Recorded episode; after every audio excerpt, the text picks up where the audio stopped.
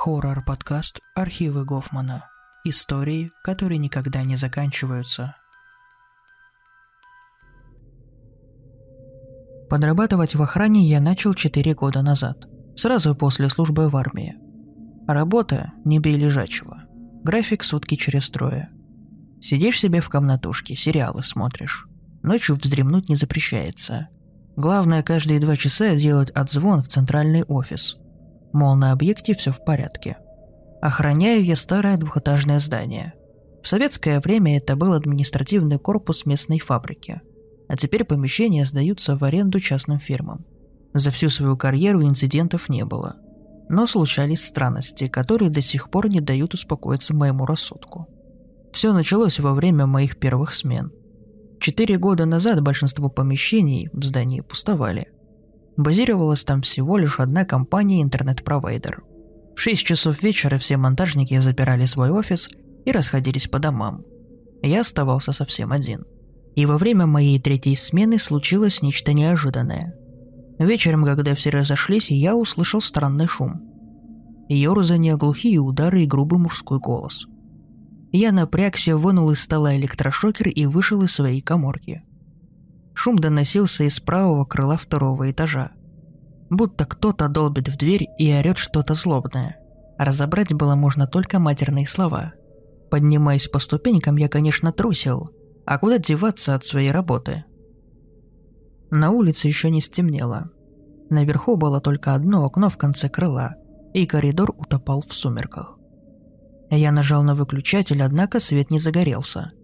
В тот день электричество работало с перебоями. Такое в нашем здании редко, но случается. Объясняют это всегда одинаково. Здание старое, а что вы хотите?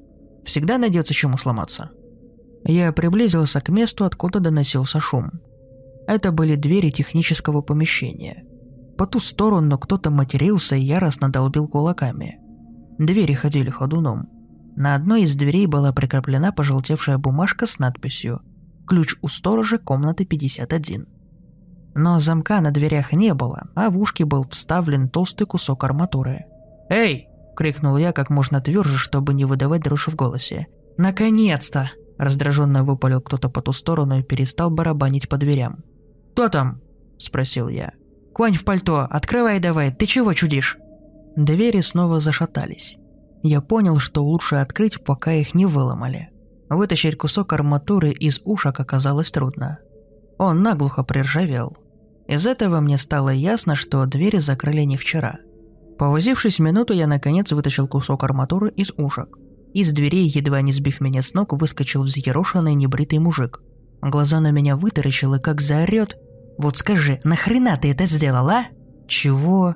Я думал, что этот мужик мне все объяснит, а он на меня с какими-то обвинениями. «Почему дверь закрыта?» Все так же грубо спрашивает он. Слюной брыжет, глаза злющие. «Мне откуда знать, она всегда была закрыта», — говорю. «Ты что, совсем мудак?» Более спокойно выговорил мужик, и мне показалось, что его лицо сделалось испуганным. Больше он ничего не сказал, развернулся к выходу и пошел прочь. «Эй, ты куда?» Опомнился я, когда он уже покинул крыло. Побежал за ним, а он, не оглядываясь, спустился по лестнице и вышел на улицу. Я кинулся в свою коморку, взял ключ, запер главный вход. Снова вернулся и позвонил в центральный офис. Доложил о том, что на объекте был посторонний. Диспетчер с кем-то посоветовался, потом сказал, чтобы я все осмотрел и снова позвонил через пять минут. Я сделал, как все было велено. Поднялся на второй этаж, изучил комнату номер 51. Смотреть там было не на что. Просто длинное тесное помещение. Электрощиток с красными буквами ЩО-3 и лестница на чердак. Увидев лестницу, мне сразу стала ясна разгадка тайны закрытой комнаты. Я сложил такую версию событий. Какой-то псих пробрался в здание. Побродил по второму этажу, потом залез на чердак по одной из этих лестниц в коридоре, а после слез вниз по этой лестнице и оказался в ловушке. Я перезвонил диспетчеру ровно через пять минут. Успокоил, что все замки целы, ничего не пропало и что в здании больше никого нет а потом сел за стол, открыл журнал и описал всю эту историю на две страницы. И догадки свои тоже описал. Утром, когда мне нужно было сдавать смену, явился мой начальник. Я занервничал. Он человек строгий, бывший военный, Прошел, поздоровался, сел читать мой отчет. Потом попросил показать место происшествия. Мы с ним сходили в комнату номер 51. Начальник все там осмотрел, закрыл двери и вставил кусок арматуры на место. После он объявил, что я молодец. Действовал четко и по инструкции. Я собой загордился. Только это было напрасно. На следующий день мне позвонил сменщик и сказал, что нужно проехать в город. Начальство вызывает. Предупредил, что будут вставлять шпиндель. Я приехал. Впервые увидел всех своих коллег. Среди них я был самым молодым. Оказалось, что после моей смены в здание снова кто-то влез. И опять в комнату 51. Охранник это дело благополучно проморгал. Только утром заметил, что кусок арматуры валяется на полу, а двери комнаты открыты нараспашку. Внутри никого не было, ничего не украли. Но этот случай начальнику очень не понравился. Он был очень грозным. Требовал, чтобы отныне без нашего ведома в здание ни одна муха не влетала и не вылетала. Говорил, что у той фирмы тут оборудование на несколько миллионов, и все под нашу ответственность. Распорядился, чтобы главный вход запирали сразу после ухода последнего работника, и чтобы мы целыми сутками сидели и пялились в монитор, как нам положено. Короче, пропесочил нас начальник конкретно. В этот же день на двери вместо куска арматуры повесили замок. Ключ от него поместили на стенд в комнате охраны – даже новую бумажку на принтере напечатали и прикрепили на дверь. В тексте почти ничего не поменяли. Ключ на посту охраны, комната 51. И теперь это была правда. Месяц после этого начальник приезжал по два раза в смену. Иногда лично звонил ночью, чтобы не теряли бдительность. Но никаких больше случаев не было. И строгости к посту охраны поубавилось. Много времени прошло с того случая. В здании появились новые фирмы – Почти все помещения заняли. На главный вход повесили магнитный замок. Теперь людей в здание я пускал, нажимая кнопку. По ночам для верности дверь запирали на ключ. Работать стало совсем спокойно.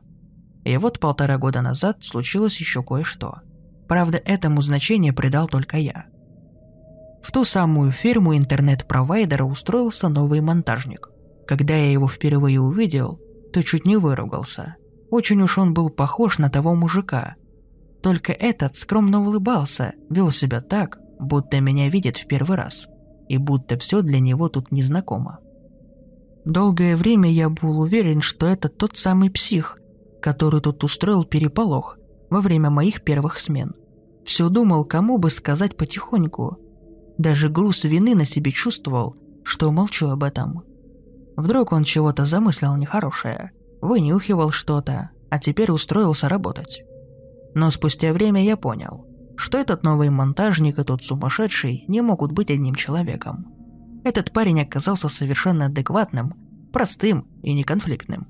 Однажды мы с ним разговорились, и я окончательно похоронил свои сомнения.